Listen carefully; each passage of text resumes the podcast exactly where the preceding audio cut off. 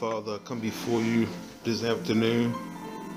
Thank you for this opportunity to be before your people with your word. I pray, God, this word be a word to encourage, a word to build up, a word to strengthen your people. In the precious name of Jesus, we pray. Amen and amen. You know, over these past few weeks, we've been hearing a lot of talk about Second Chronicles chapter 7 verse 14. We've been hearing a lot of talk about returning to God. And this, what I'm about to say today, may take me a few times to get it out. Because I want to talk about it's time to make a U-turn. And I, I want to go to Second Chronicles chapter 7. But the problem with going directly there is that we miss a whole bunch because you see, most people will read Second Chronicles chapter 7, verse 14, and that's all they'll read out of Chronicles. But in order to understand this text, one has to go back at least to the previous chapter, chapter 6. See, because in chapter 6, and this is going to take me a few times to get through this, so y'all bear with me on this one, all right? But chapter 6, we find Solomon offering a prayer to God. We find Solomon humbling himself before the mighty hand of God. We see Solomon doing all he can do to, to, to usher in God's spirit to his people, to God's people. Now that message in there, what we had Solomon, you see, was a leader of God's people. It's going to sink in in a minute. Also understand here that Solomon was praying specifically for the children of Israel. Now, we, we, we, tend to miss that on occasion, but Solomon was not praying for those of us today. He was praying specifically for the children of Israel. And when you get done reading about the prayer here in chapter 6, and we jump down, oh my goodness gracious, we'll find that Solomon also made offerings of sacrifice. But I want to go here for just a minute, chapter 6 and 26. Second, Second Chronicles chapter 6 and 26. When the heaven is shut up and there is no rain, because they have sinned against thee, yet if they pray toward this place, confess thy name, and turn from their sin, when thou dost afflict them, then hear from heaven and forgive the sin of thy servants and of thy people Israel, when thou hast taught them the good way, wherein they should walk, and send rain upon the land which thou hast given unto the people for an inheritance. Oh my goodness. See, I, I just told you that when you look at chapter 7 of Solomon, you're looking at an answer to prayer. You're looking at what Solomon petitioned God. And God says, because of your petition, I'm going to do so and so. But there were some other things that took place before God even answered in that fashion if you continue to read, you'll find that Solomon made sacrifice. Look, I, I, I got to put the Bible down for just a minute so you can understand where I'm going with this thing. Solomon, the leader of God's people, saw that the people of God had their hearts turned against God. They were no longer worshiping the one and only God. I'm talking about the people of Israel right now. We can easily transfer this to modern day, but let's talk about Israel right now because this is what was talking about right then. Solomon was praying concerning Israel. And the people of Israel hearts had turned hard toward God. They no longer honored God the way they should have been honoring God. They didn't thank God. They weren't, it's going to sink in here directly. You see, sometimes you get so comfortable in God's blessings, as did Israel, that we forget to give thanksgiving to God for his blessings.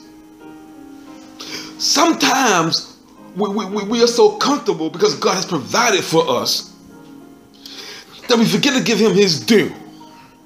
Israel forgot to give God his due because God had provided for the people. But Solomon saw this fault and petitioned God. Not only did he petition God, he went and made certain sacrifices. Now, we don't sacrifice that way today. But when you begin to understand the Old Testament It is a schoolmaster for today. And so Solomon prayed and he made sacrifices. And God, being the God that he is, was sitting there with his ear peeled. See, because God hears the prayer of the righteous. We can talk about that another time, but not right now. But God hears the prayer of the righteous. And so we continue to look at this, this, this, oh my goodness. And it goes on to say, mm, mm, mm, mm. let's jump down now to uh, verse 41. Mm, mm, mm. I'm still in chapter 6 of Second Chronicles. Now therefore arise, O Lord God, into thy resting place, thou and the ark of thy strength. Let thy priest, O Lord God, be clothed with salvation. Oh, oh look at that. Let thy priest, mm, mm, mm, mm, mm, O Lord God, be clothed with salvation. Let me stop there for a minute.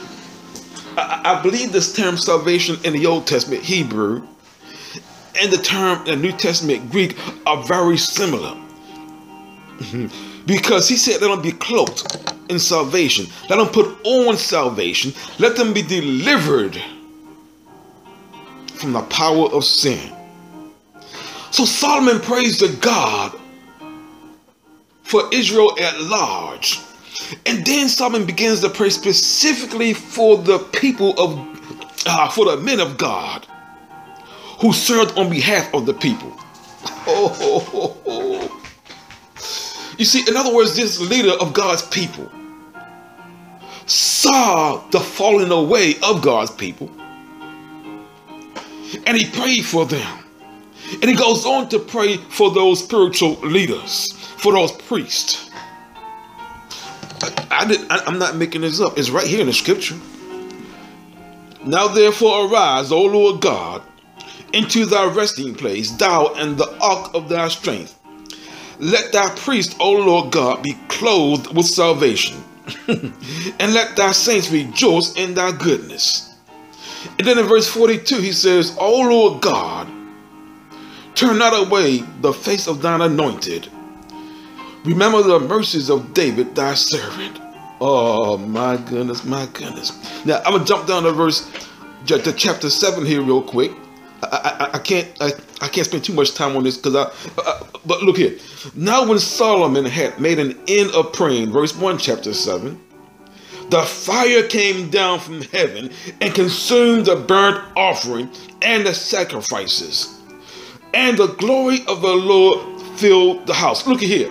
Mm, mm, mm. I told you a couple minutes ago that when Solomon prayed after he prayed he made sacrifices Oh, what a sweet smelling savor when we sacrifice to God. Oh, God gets, we get God's attention. It kind of reminds me, and I'm gonna have to push along here, of how Stephen, when he was getting ready to be stoned, and Stephen had done the work of God. He was an honorable man. But they began to stone him. But Stephen looked up and he says, Lord, forgive them, much like what Jesus said. He said, they don't know what they're doing. And I remember reading the text where the Son of God stood up out of his chair in the throne room and looked down on his servants. Are we making God stand today with our sacrifices?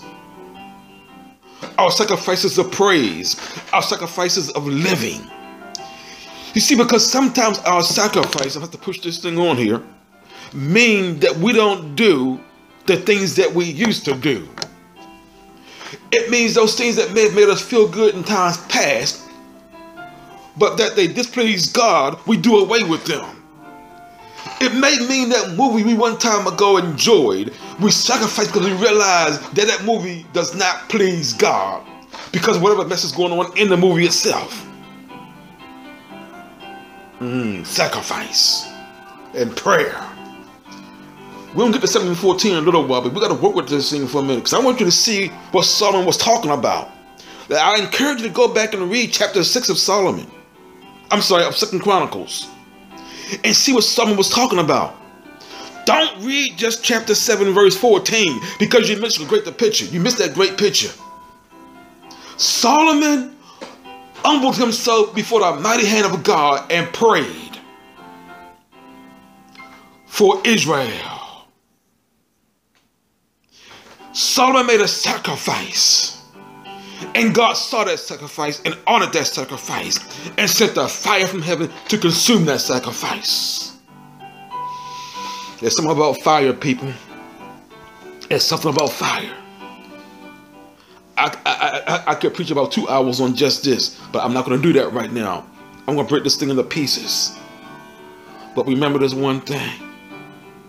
The men of God ought to be praying for God's people, just as Solomon prayed for Israel.